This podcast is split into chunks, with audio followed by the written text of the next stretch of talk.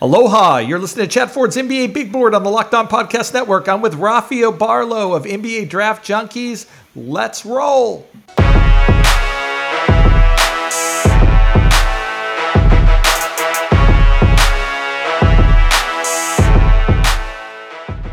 Aloha, my name's Chad Ford. I'm your host of Chad Ford's NBA Big Board on the Locked On Podcast Network. My guest today, Rafael Barlowe, Draft Junkies, NBA Draft Junkies, and uh, my co host.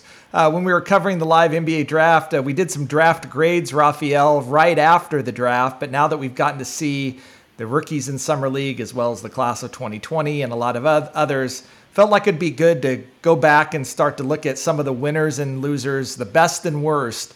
Uh, we'll start with the Eastern Conference in this podcast, Rafael, and want to sort of think about let's start with our rookies and let's start with some of the guys at the top of the draft, the the ones that were the most hyped coming out. And I want to start with Cade Cunningham uh, for you out of Detroit. It's really interesting to me because most people loved Cade Cunningham. They they saw him as a guy who they felt was going to be an absolute superstar in the NBA. And for those guys that felt that way, they loved his summer league performance. For people that were more skeptical skeptical about Cade, they kind of picked his performance apart. So I'm really curious where you came down on uh, how Cade Cunningham performed, and really, you know, frankly, just three games uh, in the summer league for the Detroit Pistons. So I was actually in Vegas, and I, I saw a couple of the games live, and I thought that he performed as I expected. Um, like you said, I mean, you you've been saying it the last few days about how if you liked him coming in, you were going to, you know, talk about what you saw. If you had doubts about him or you had questions or concerns, there were definitely those areas. And one of the things you you mentioned, and which was a little bit obvious there, was he just doesn't have that elite blow by speed. Like we saw Jalen Green was able to get to his spots because his first step is is lightning. Cade doesn't have that. I thought Cade was a a much better shooter than I expected. And I, I, know it was only three games, but he shot, I think, 50% from three, shot the ball well. And a lot of those were off the dribble, pull up uh, three pointers. So the shot looks consistent with what he showed. But, you know, the negative assist to turnover ratio is a little bit concerning. And for me, it's concerning because Killian didn't play very well. And I thought the offense looked a lot better with Cade as the primary ball handler but can you, you know, be good if your primary ball handler is a negative assist to turnover guy? And so I think they're going to start Killian and Cade together. To me, it's going to be like Luka and Dennis Smith their first year, where they started them together, then they realized early on it's not going to work. And I'm just curious to see what happens with Killian. But other than that, I thought Cade played well, other than the negative assist to turnovers. Yeah, look, I thought he played well as well, and and again, and I've harped on this a lot uh, over on on my website NBABigBoard.com, where I've been writing a lot about the summer league.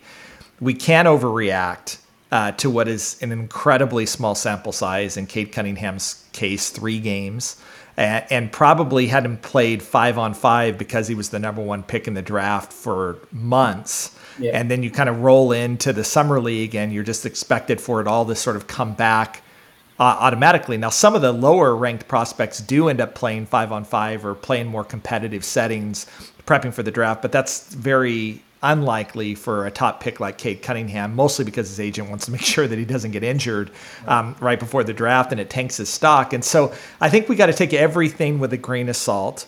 I do. I was impressed by the shooting, and if he's going to shoot anything like that, he's not going to shoot 50% from three. But if he's going to shoot anything like that, there's already one thing he can really hang his hat on that he's going to do at an elite level and and that's that's exciting. I am a little bit concerned about the two things that you mentioned. One, his blow by people ability seems like that's not there. I mean, that doesn't surprise you if you watched Oklahoma State uh, play this year, but you know now seeing it against NBA type prospects, uh, it, it definitely looked like that could be a potential issue for him. And I want to talk about this because you know you watch the games, I watch the games, and Pistons fans, when I brought up the negative assist to turnover ratio, said not Cade's fault, his teammates' fault. Cade had tons of great passes. His teammates didn't convert. We heard this exact same argument uh, at Oklahoma State. It's his yeah. teammates. Now, his teammates are an upgrade over the players he was playing against at Oklahoma State. Um, you know, first of all, let's let's just say that Killian Hayes, Saddiq Bey, they are better uh, than the prospects that he was playing with at Oklahoma State. But if that's the case, and it's just his teammates, then why didn't Killian Hayes have a negative assist to turnover ratio? Um, you know, as well as much and as poorly as Killian Hayes played, he did not have a negative assist to turnover ratio, playing essentially with the same prospects on the floor. Is this is this Cade's teammates' fault? I mean, you watch the games, uh, and and I know Piston fans watch it probably even closer than you and I do uh, because they're breaking down everything. Is this just the case that Cade was making incredible passes all over the place and his teammates just couldn't convert? I do think in the first game for sure that there were a lot of assists that were left on the table. But uh, I mean, the point you made was Killian played pretty much the same position. And I mean, I know they split ball handling duties and with the same guys on the floor, and his weren't negative. I, I think that sometimes Cade's turnovers aren't necessarily like live ball turnovers as far as like throwing bad passes. It's just dribbling in the tight spaces, or some of them is just like really careless. But I mean, it's just nitpicking at this point because I again I thought he played well, but it can be a little bit of a concern because I guess you can say if you average out his summer league and the his freshman year, so that's roughly what maybe 40, 45 games that's a pretty extensive uh, sample size for a negative assist to turnover ratio. But Cade is a guy that you can't have if you can't say. I mean, you know better than anybody. You can't say anything negative about him because the people are going to pick you apart and label you a hater and and, and yeah. so on.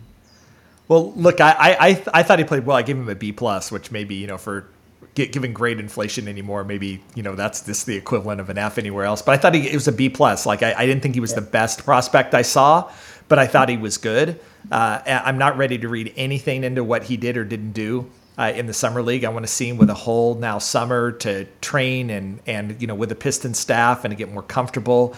Uh, I agree with you that I wonder about the Killian Hayes, Cade Cunningham combination sharing ball handling. I'm with you that my guess is that Cade Cunningham wins that out if if he really is a primary ball handler. And I think that if you want to have a question mark about Cade right now, that I think is a legitimate argument on both sides of the fence is is he more of a primary ball handler like we projected him out of high school or is he more the secondary ball handler guy and that's just you know not not his bag and I don't think we have enough evidence yet either at Oklahoma State or in three summer league games to know that. I'm sure the Pistons are going to experiment with that and try to figure that out uh, his rookie year, and because that makes a big difference, I think, and ultimately what happens um, with them with Killian Hayes. Yeah, I agree. All right, go ahead. And yeah. if he is a secondary, then you have to pair him with a point guard that is a lights out shooter, a guy that can mm. spot up and catch and shoot, and that's not Killian's strength either. Right. So it's uh, definitely going to be interesting. Like I said, I think they're going to start them together, and then maybe at the 20 game mark, they'll probably decide which direction they want to go. But then again, if they're losing, playing them together, and they do it for a whole season, then it probably puts them in a position for Chet Holmgren or or whoever else is yeah. is going to be a, a, a top five pick in next year's draft. Okay, let's let's talk about the guy that I had number two on my board. I, I, can't remember whether he was two or three on your board. Evan Mobley out of Cleveland. I didn't expect sexy stats from Evan Mobley because I I just kind of think that that's not his game. And I think he was another guy that if you liked Mobley, there was plenty of stuff that you saw him do uh, that made you really encouraged. And if you had questions about Mobley, there was a few things that he struggled with in the summer league that could also sort of raise those questions. What did you think about Evan uh, and his performance in the summer league? I thought it was okay. Um, I did a podcast with someone yesterday, and they made a comment that really stood out to me. They said Mobley was probably the least criticized player in this draft class.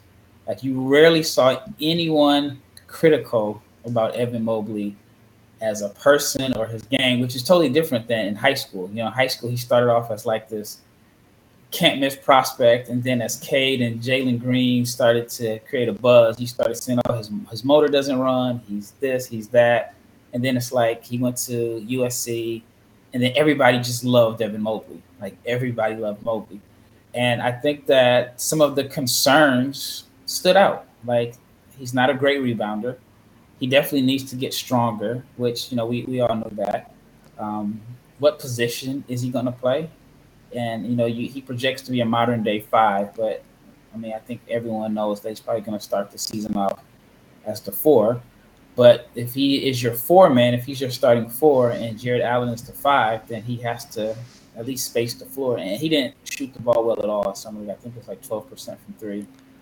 Um, yeah, man, but he, he did show like the fluidity and just this amazing fluid athlete for his size and, and just his defensive upside. But like you said, the numbers weren't you didn't if you didn't expect the numbers to be sexy, and they definitely weren't sexy. And so he didn't yeah, they, come out to me as a top five player in summer league. I, I agree. I you know I gave him a B, and and maybe that was generous because of the things that I really liked. And again, my own cognitive biases that I really liked Evan Mobley, and I'm not ready to write him off. But, you know, we have been referring to him as a guy who can ultimately stretch the floor. 12.5% shooting didn't look so great, though his, his form looks okay. I think, I think he'll be fine. Um, who knows? If there was one thing that surprised me on the positive side, uh, it was when they put the ball in his hands and had him playing uh, point forward, which I think is maybe the most underrated part of his game, which is he's a really excellent passer for a guy his size. Yeah, I agree 100%. And I think that's going to be much needed in Cleveland. I mean, they're a team that needs another playmaker or a guy that can make plays for other. I mean, if Kevin Love was playing, he would be that, but we don't know what's going on, on there. But I think that uh, Mobley has the passing – ability to where you can run maybe some four or five pick and rolls where he can hit Jarrett Allen on the lobs or maybe find different cutters. So I thought that part was promising, but I was more so concerned about def- his defense as like a one-on-one defender, like a guy that's going to be really, really physical. And, and me personally, and people may think I'm biased, but I thought Sengun outplayed him in that 1st mm-hmm. game. I think he had like 15 and 15. I mean, Mobley had a, a nice dunk over him, but I just thought as far as like physicality, rebounding, toughness, I thought Sengun just seemed a little bit ahead of Mobley. But again, it's just one game. It was the first first day of pre uh, summer league. Let's talk about one of the big draft night surprises, which was the Toronto Raptors selected Scottie Barnes ahead of Jalen Suggs. Raptors fans freaked out about this. I'd been writing about it for for really since the draft lottery that that yep. that Scottie Barnes was seriously in the mix there. I just think nobody really wanted to believe it.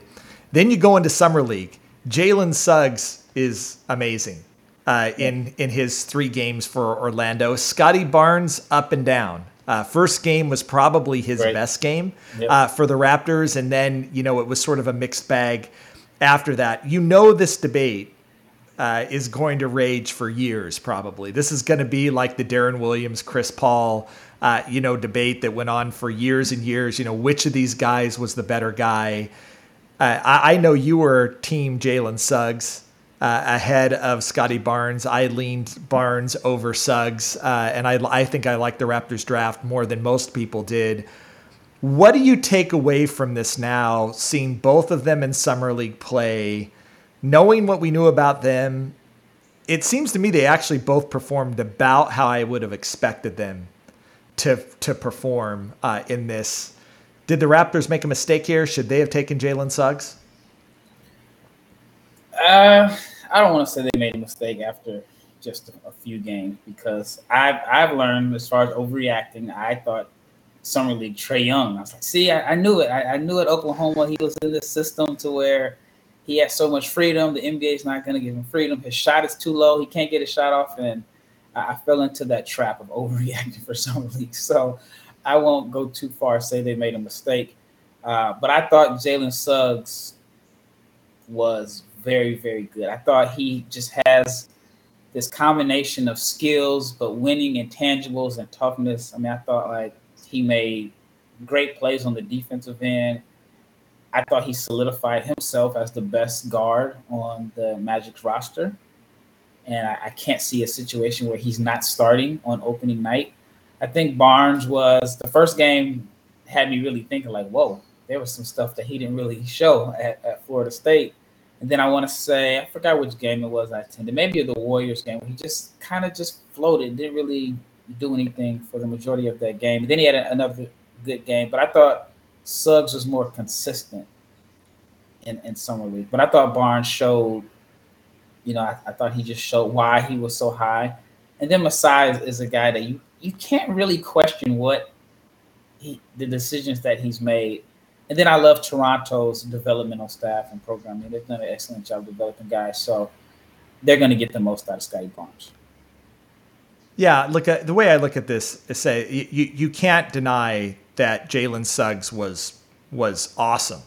Uh, in, in, in he was everywhere on both ends of the floor. This shouldn't surprise you if you watched him at Gonzaga, and and and certainly he looked exactly like what we hope he would look um, for them.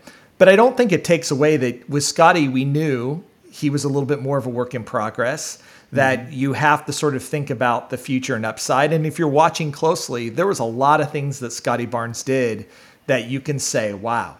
I mean, yeah. absolutely wow, both defensively and what he could ultimately be offensively as well. And you can watch Scottie Barnes and say, here are the clear things that he needs to improve on. His jump shot, we worried about it. He shot 27.5% from three there. That's definitely a major improvement. Again, sort of always being aggressive, uh, especially on the offensive end. We saw times where he was and times where he he wasn't, and where we consistently saw Jalen Suggs um, attack, attack, attack whenever he had the basketball. So look, there's plenty of things that I think that when we're talking about him as a prospect, you can be concerned on as Raptors fans. But if you're watching closely, you also see an upside, a ceiling to me in Scottie Barnes that probably isn't there with Jalen Suggs just because of the size length and athleticism that Scottie Barnes brings to the table if he hits his ceiling. And I and I think that's why the Raptors made the decision that they did. So look, we're going to come back. We're going to talk about other rookies that impressed us in the Eastern Conference, but before we do so, want to talk to you about Rock Auto. This episode is brought to you by Rock Auto with the ever increasing numbers of makes and models. It's now impossible for your local chain auto parts store to stock all the parts you need. Why endure often pointless or seemingly intimidating questions and wait while the person behind the counter orders the parts on the computer, choosing the only brand their warehouse happens to carry? You have computers with access to rockauto.com at home and in your pocket. Save time and money when using Rock Auto, whether you choose to spend 30, 50, even 100% more for the same parts at a chain store or a car dealership when you can get them cheaper at Rock Auto. They have everything you need brake parts, tail lamps, motor oil, and even new carpet. Go to rockauto.com right now, see all the parts available for your car or truck. Write locked on in their How Did You Hear About Us box so they know we sent you. Amazing selection, reliably low prices, all the parts your car will ever need. rockauto.com.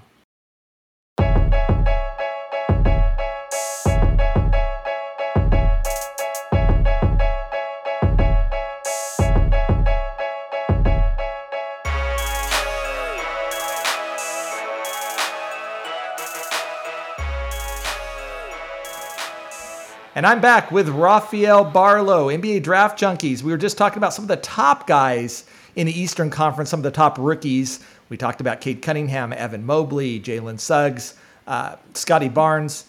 Let's just talk about the rest of the Eastern Conference rookie draft class for a minute. Mm-hmm. Who really stood out to you, Rafael? Who was who was a guy that you would sort of label a winner out of that class outside those top five guys? this may sound funny, Luka Garza was impressive to me. All right, Luka Garza, who was like pick 52, 52, 52, yeah. also for the Detroit Pistons. I also gave him an A in my draft grades, thought he was incredible. We questioned whether he was going to have the NBA athleticism to stay on the floor defensively. We knew offensively uh, he was a really talented basketball player, but how, was he going to be able to do that? He got in. The, he's got in great shape. He looks so much better uh, athletically than he looked at Iowa. He's still not a great athlete by any stretch of the imagination, but has gotten better. My question is we saw the toughness, we saw the motor, we saw how hard he played, certainly the skill offensively. I still question can he guard anybody in the NBA? Yeah, definitely. What do you I mean, think? It's, it's a definite concern, and the reason why he fell so low. But I mean, if you just look at the numbers, and let's say he was a top five pick, and you see the numbers of like 15 points, nine, nearly 10 rebounds, almost two assists a game, a block, 40% from three, you'd be raving if you got those numbers from a top five right. pick. But he's Luka Garza, so there's always going to be questions, and he doesn't have the sexiest game. And, and I was talking to a, a, prospect in the draft, and he was just like, "Oh, I worked out with him multiple times. He wasn't good. He was the worst athlete in every workout we did." And I kept saying, "Man, you know what? I, I I believe that if you put him in a workout setting, he's not going to look good. Maybe in spot shooting, but you put some butts in the seats, some lights on, some referees, he's going to show you why he was so dominant in college. So I'm not really too surprised by his performance in summer league. But this is a summer league podcast, so we're not really talking about the the regular season. So I'm curious to see how it does translate but the the Pistons have taken like this is back to back years. They've taken like some traditional throwback, high motor energy guys. So, um, but yeah, I mean, just based off of summer league, I, I thought he was like one of the best rookies and one of the biggest surprises. One of mine, though, this again, my cognitive bias is going to kick in here because I really liked him pre-draft. Was Miles McBride uh, for mm-hmm. the Knicks? Uh, I I didn't understand why he slid into the second round, and the early returns for the Knicks was he ex- was exactly what I thought he would be. He's absolutely a engaged, uh, almost vicious defender.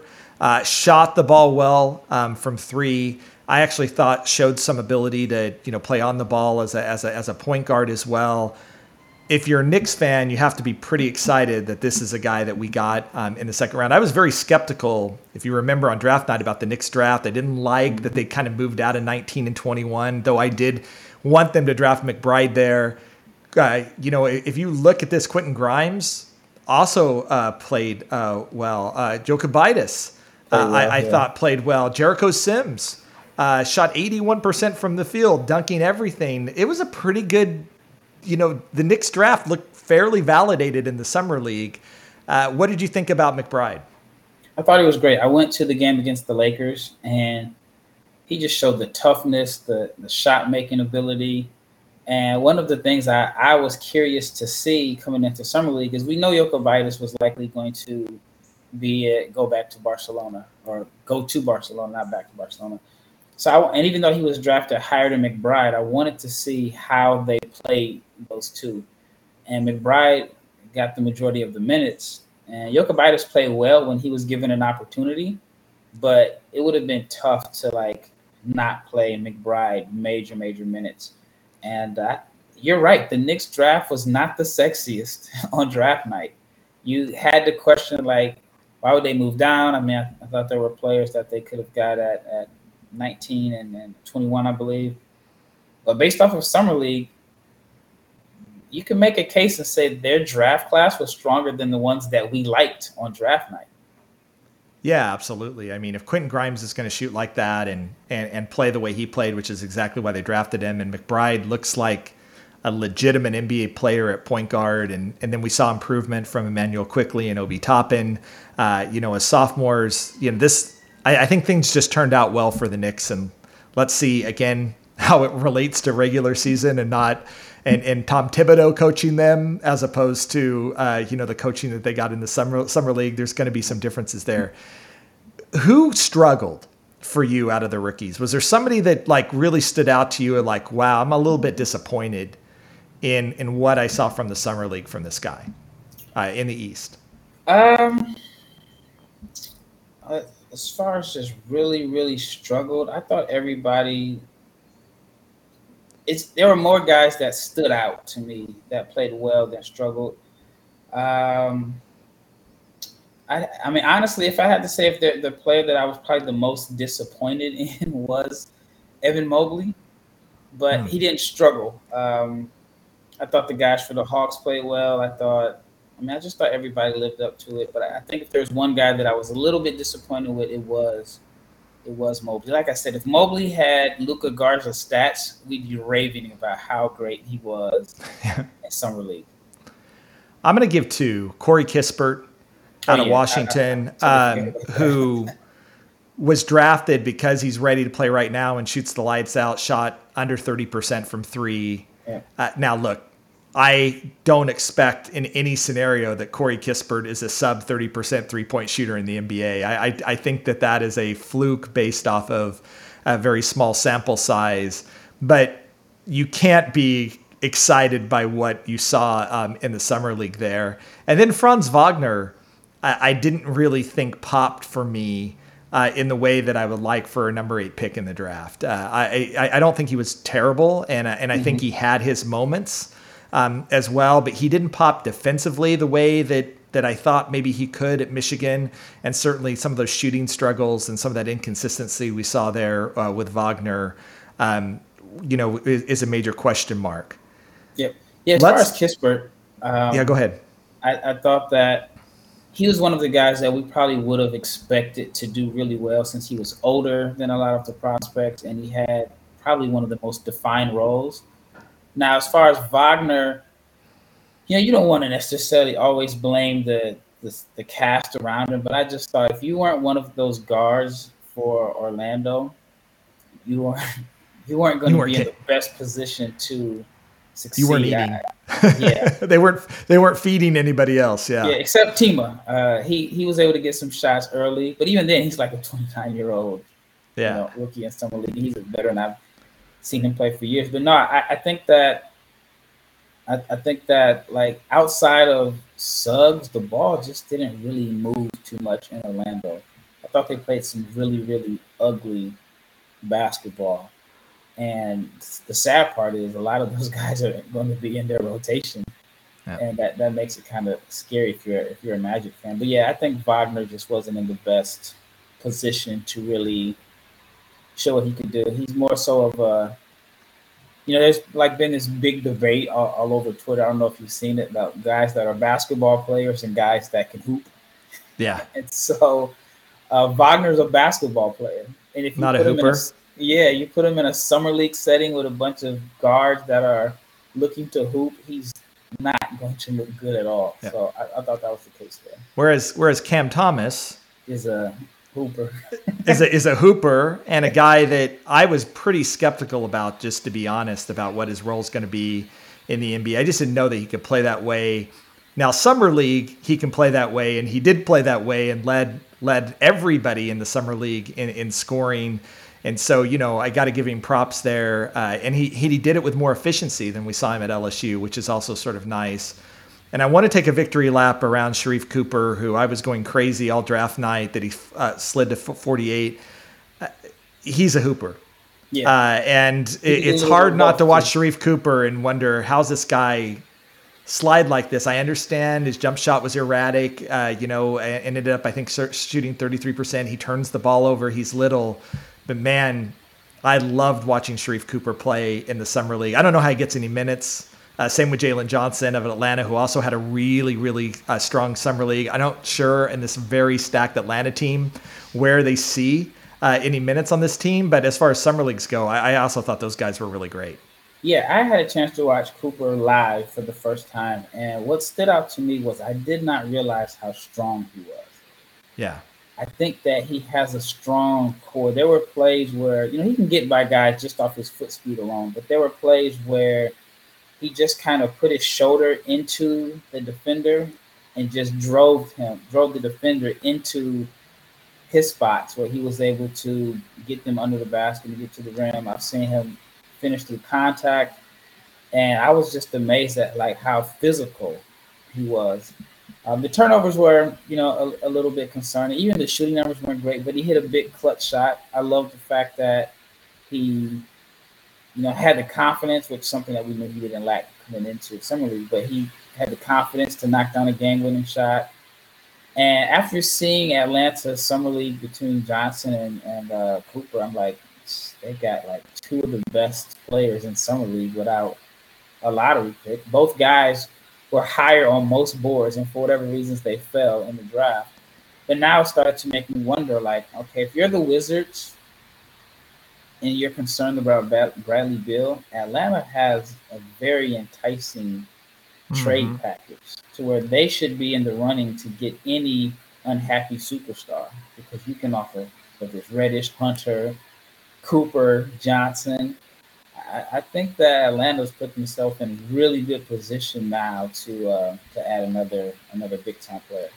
So funny that you say that because I was just before this podcast talking to an Eastern Conference general manager who literally said this is going to be the underrated spot for Bradley Beal um, to, to land right now. That Hawks have so many assets, as you pointed out, so many young assets that they could throw uh, back to the Wizards.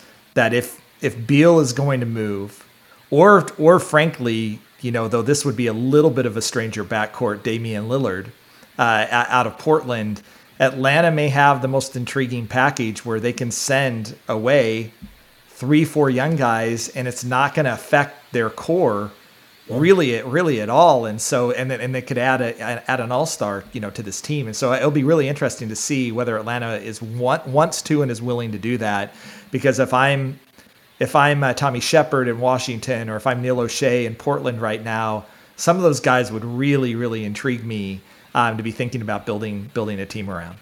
Oh yeah, definitely. look would look, when we get back, we'll talk about some non rookies that played in the Summer League and Eastern Conference. Uh, but before we do so, let's talk about Built Bar. Did you know that Built Bar has nine delicious flavors plus the occasional limited time flavor? When you talk to a Built Bar fan, they're definitely passionate about their faves. If you don't know the Built Bar flavors, well, you're missing out. Coconut, coconut almond, cherry, raspberry, mint brownie, peanut butter brownie, double chocolate, salted caramel. I know Rafael Barlowe was loading up on Built Bars at the uh, at our at our live draft coverage. What ended up being your favorite flavor? I know you said birthday cake before, but pick a pick a flavor that guy that people can have. Yeah, I've been uh, killing the salted caramel. I still have a box from from the draft day show that yeah, whenever I'm hungry and need a snack, I just go in there and it was mostly salted caramel. So that's been my new favorite flavor. Salted caramel. I'm a coconut guy as well, and it's been really cool to get feedback from some of our listeners who now say they're addicted uh, to Built Bars. That one of the one of the benefits of this podcast is that they've been able to to find out about Built Bar and, and eat them. And here's the great thing about it you don't need to feel guilty eating a Built Bar because they have 17 grams of protein, only 130 calories, only 4 grams of sugar, and only 4 grams of net carbs. So order today and get that raspberry or mint brownie, whatever you like. Go to builtbar.com, use promo code LOCK15, and you'll get 15% off your first order. Use promo code LOCK15 for 15% off. BuiltBar.com.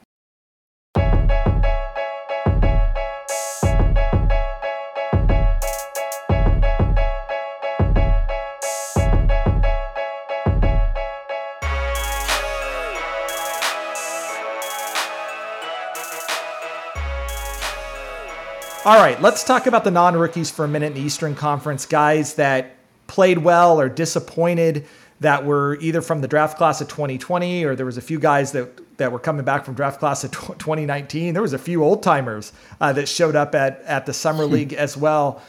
Who stood out to you uh, among the Eastern Conference 2020 guys or, or earlier that you really liked uh, in the Summer League?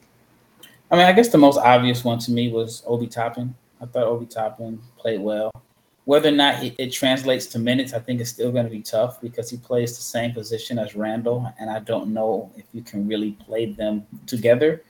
But I thought Toppin looked good in his in his role with the Knicks, um, and and he's the one who last year at this time I just knew okay, Obi Toppin is going to be Rookie of the Year, just because you know he was a little bit more experienced even when the Knicks drafted him, I know everybody was down on Julius at the time, but I just thought, oh, that's a perfect fit for him to be this poor man's Amar'e Stoudemire. Now things have definitely changed because Julius has been so good, but I, I thought he was one of the guys that you could tell that a year of experience under his belt made him stand out a little bit more. Look, I thought he was good. I thought Immanuel Quickley was good. I thought Payton Pritchard was really good. Yeah. But you're going to hear me harp again and again. You know, Pritchard 23, Quickley 22, Toppin 23 years old. They're so much older than some of these other prospects, and they have a year underneath their belt that you got to take really dominant performances from those older prospects with a bit of a grain of salt.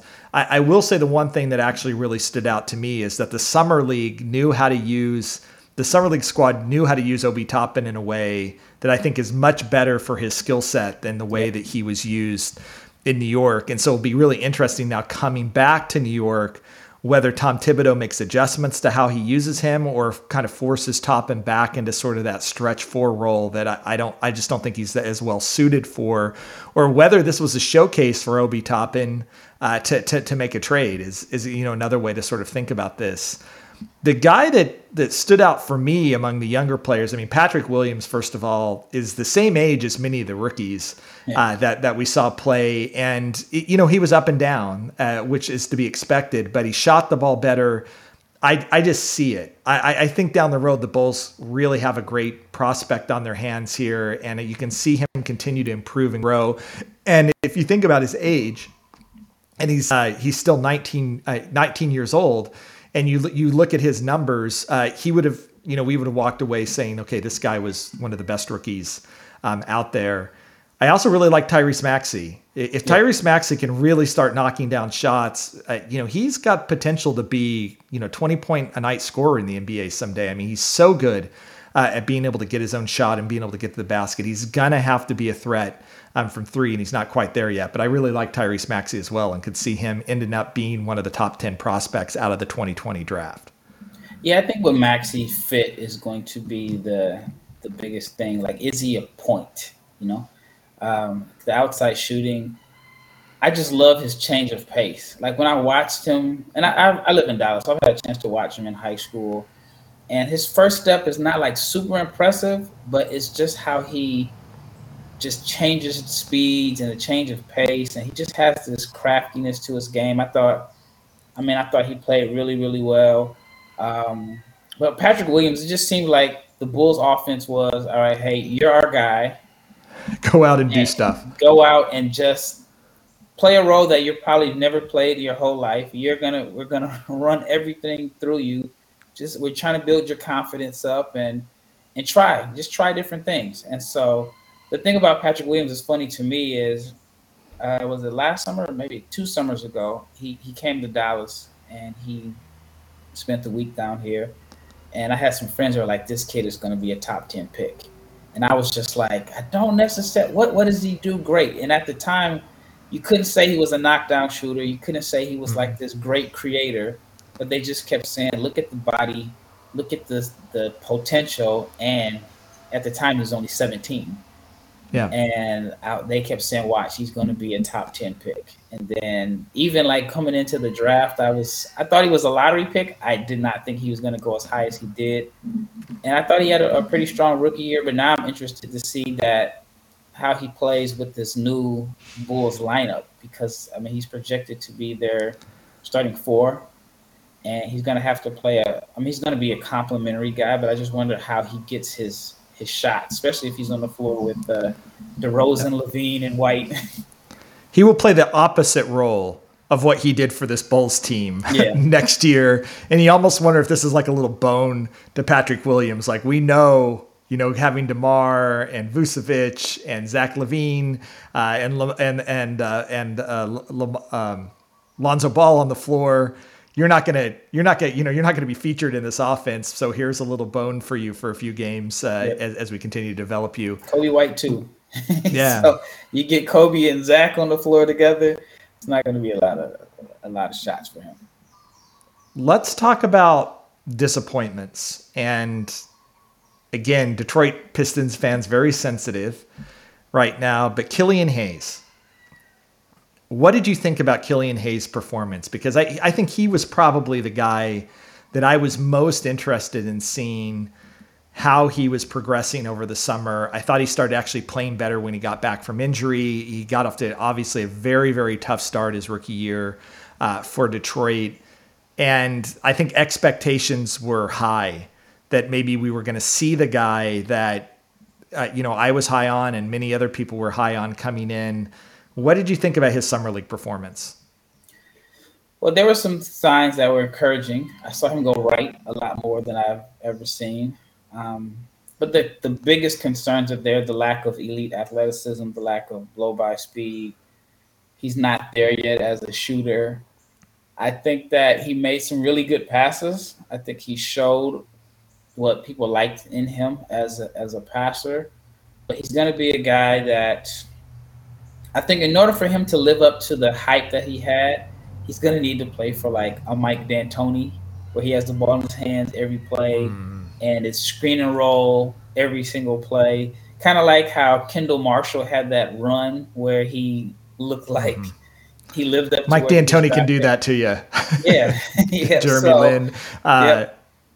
That's that's based on what I saw, and I mean I could be wrong here because I was really really high on Killian at, at this time last year but it looks like he's going to need to play in that type of system with freedom and ball screens every play to live up to the hype because he just doesn't have the the speed to like really pressure defenses and he doesn't have the shooting to where you know you fear like him I mean just I think he's just easy to defend because of the lack of speed and the lack of being a great shooter. I think this is going to be a tough one and I'm not ready, ready to write him off yet. I, I think it's ridiculous to write off a player after one year. It's ridiculous to write a player off after after a summer league performance, an injury year, and especially after you know again limited sample size um, and what have you. But I think people that are concerned about Killian Hayes have a right to be concerned uh, about whether this was a miss um, yep. you know, for them. But let's let's give it another year. Let's see how it plays. And, and as you point out, maybe it's just going to be that Killian Hayes is a better fit, you know, somewhere else, and we're going to figure that out uh, down the road as well. Well, how about we come back, Rafael? Let's talk Western Conference, and we'll talk about rookies and and the older guys that played well there. Uh, in the meantime, make sure you go over and check out uh, Rafael's website, NBADraftJunkies.com. You can also go over to my website, NBABigBoard.com. I just graded every uh, rookie prospect uh, in the Summer League, both Eastern and Western Conference. Can see who got A's. There's even an F uh, in there, which I don't give out very often, but there was one historically bad uh, rookie summer league performance uh, that I that I saw. And make sure you tune in and subscribe, uh, whether that's on YouTube um, or iTunes or Spotify, to the Chad Ford NBA Big Board podcast, as well as Rafael's podcast over at Locked On NBA Draft. Uh, where Rafael hosts several times a week. Uh, so much great draft stuff coming. Rafael, totally enjoyed talking uh, Summer League with you, and, and we'll talk West next. Yep, anytime, anytime. Thanks for having me on. All right, you've been listening to Chad Ford's NBA Big Board on the Locked On Podcast Network. Aloha.